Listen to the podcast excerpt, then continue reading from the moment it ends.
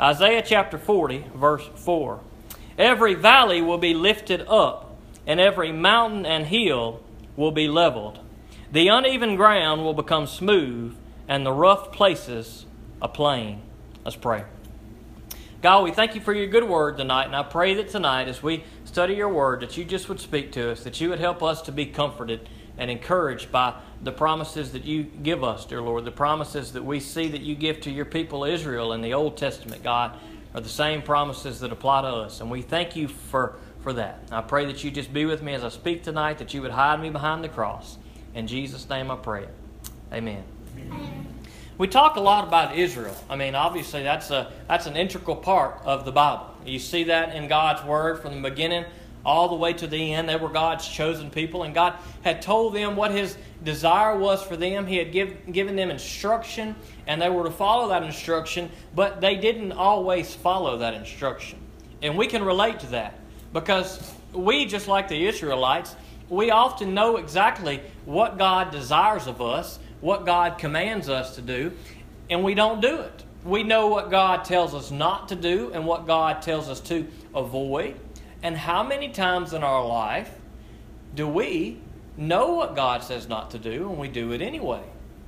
And for many of us, if not all of us, I would say, we have suffered the consequences of that. Now, all throughout Israel's history, you just go back and you read the Old Testament, and you see that it is a time uh, of blessing and a time of, of consequences, just kind of back and forth. Because uh, God's chosen people, they'll listen to Him for a while and they'll follow Him, and then they'll begin to doubt Him, and then they'll begin to think that their way is better, and then they'll, uh, they'll, they'll kind of quit doing what He says. And then God will get their attention, then they'll come back to Him and they'll be on fire for Him. But it doesn't take long until God's people begin to question him again and begin to doubt and begin to do things that they're not supposed to do. And that's just like us. We're, we're no different. When we read in God's Word and we see Israel, you could just replace it with Shan or your name or whatever you want to. You can, you can put yourself right in the text. And, and I would say that we are guilty of just about everything that God's people then were guilty of. And so when God gives warning to his people then, they apply to us. Now, these texts were written to Israel back in those days. But God's word applies to all of us. And oftentimes, God's people would not listen to him and they would find themselves in trouble. And then God would give them encouragement. He would send them a prophet. He would send somebody to warn them. And he would say, Look, even though you have not been faithful, I'm going to be faithful and I'm going to restore you. And he would see a lot of consequences that would be, that would be uh, paid by the people of Israel. But then God would come in His mercy and in His grace, not because the people deserved it, and He would restore. Oftentimes, we would see the people eventually get to a point where they knew they were living in sinfulness and they would seek the Lord, and God would lift them back up. He would lift them out of the valley and He would put them back on the mountaintop. And that's what this verse that we looked at tonight is. It's a verse, a verse of encouragement that God has given to his people when he says, Look, every valley will be lifted up, and every mountain and hill will be leveled. The uneven ground will become smooth, and the rough places a plain. God is telling his people, Look, I'm going to take care of everything. I'm going to take care of all the situations. I'm going to level everything out. You know, for us in life, we go through life, and, and it's kind of like being on that roller coaster we've got ups and we've got downs and we've got peaks and we've got valleys and we've got times in life where we're just super excited and on fire for the Lord and living for the Lord. And then we got times that we're we're just at the bottom or we're just in that dark place. And maybe there are some of you who are in one of those two places tonight, either at the top of the mountain or at the bottom of the valley, or maybe you're you're somewhere in between. Maybe you're headed into the valley, or maybe you're headed up on top of the mountain. But God desires to get you out of that valley if that's where you are. If you're on that mountain, God desires for you to stay there and in close relationship with Him. I think about Elijah when all those other prophets were trying to kill him, and he had just done a mighty work. He had called fire down from heaven to light the, the altar up, and he was the only prophet of God, and the, and the people there wanted to kill him. And here goes Elijah run off into the woods, and it says he goes into the woods and he gets under a tree, and he says, God, I just want to die. I just want to give up, God. I just want to die right here. And sometimes we get to that point. Some of you know what I'm talking about.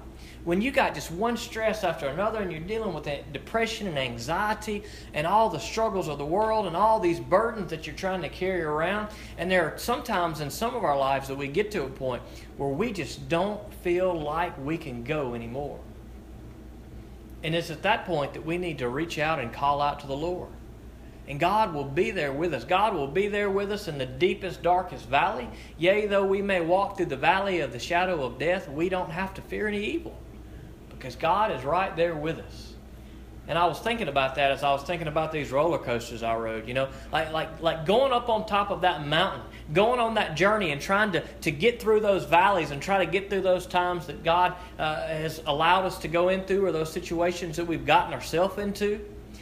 And when you're when you're trying to crawl back out and you're on that journey and you're trying to get through, it's a it's a certain excitement. It's a certain fear though, because you know that as as awesome as it is to be at the top of that mountain, as exciting as it is, that life is going to throw some more hurdles at us that life is going to throw some more difficult situations at us. And sometimes it's just like on that roller coaster. We're at the top of the mountain and everything is beautiful. We're looking out, we see the world, and then next thing we know, before we know it, the bottom's pulled out. And it seems like our life is just careening out of control. And we're just holding on for dear life. Ah, we're corkscrewing down through there. And we're thinking, God, when is this going to end? But our life is, is like that roller coaster. We can have hope in the fact to know that God is going to be with us, and our situation is not going to last forever. That ultimately we are going to be delivered from our crazy ride that we have in this world, those crazy twists and turns that life throws at us, those crazy dark days. God delivers some people from it in this life. There are many things in our life that we go through and we think we'll never get through it, and God brings us through it. For some of us, we have to suffer a lot in this world.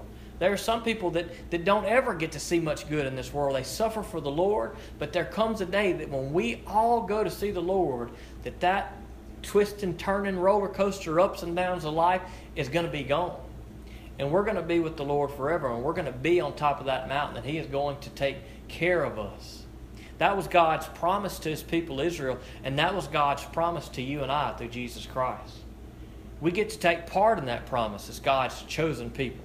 Even though we weren't born Israelites, we were born as sons and daughters of God when we accepted Jesus Christ as our Lord and Savior. And so, if you're on that mountaintop today, if you've made it through that tough time and you you you get that excitement, you're making it, you're walking good with the Lord, you're spiritually, you're high on that mountain, and praise God, and you keep on praising Him, and you be on guard. And know that if life puts a situation throws it at you, and whether it's in your control, maybe it's a decision you make, maybe it's just something that happens that leads you careening down into the valley. Know that God, the God of the mountain, is the God of the valley. And the God that you praise on the mountain is the same God that's going to lift you out of the valley. So if you're on that roller coaster ride of life, you be encouraged to know that you are not alone. God has not abandoned you. God has not put you on that roller coaster and hit infinite loop where you're just going to keep going forever and ever and ever. Praise the Lord. One day He's going to keep us from all these situations in life. He's going to free us from all these sins and all these burdens and everything we have to fear and have to, have to worry about and have to deal with.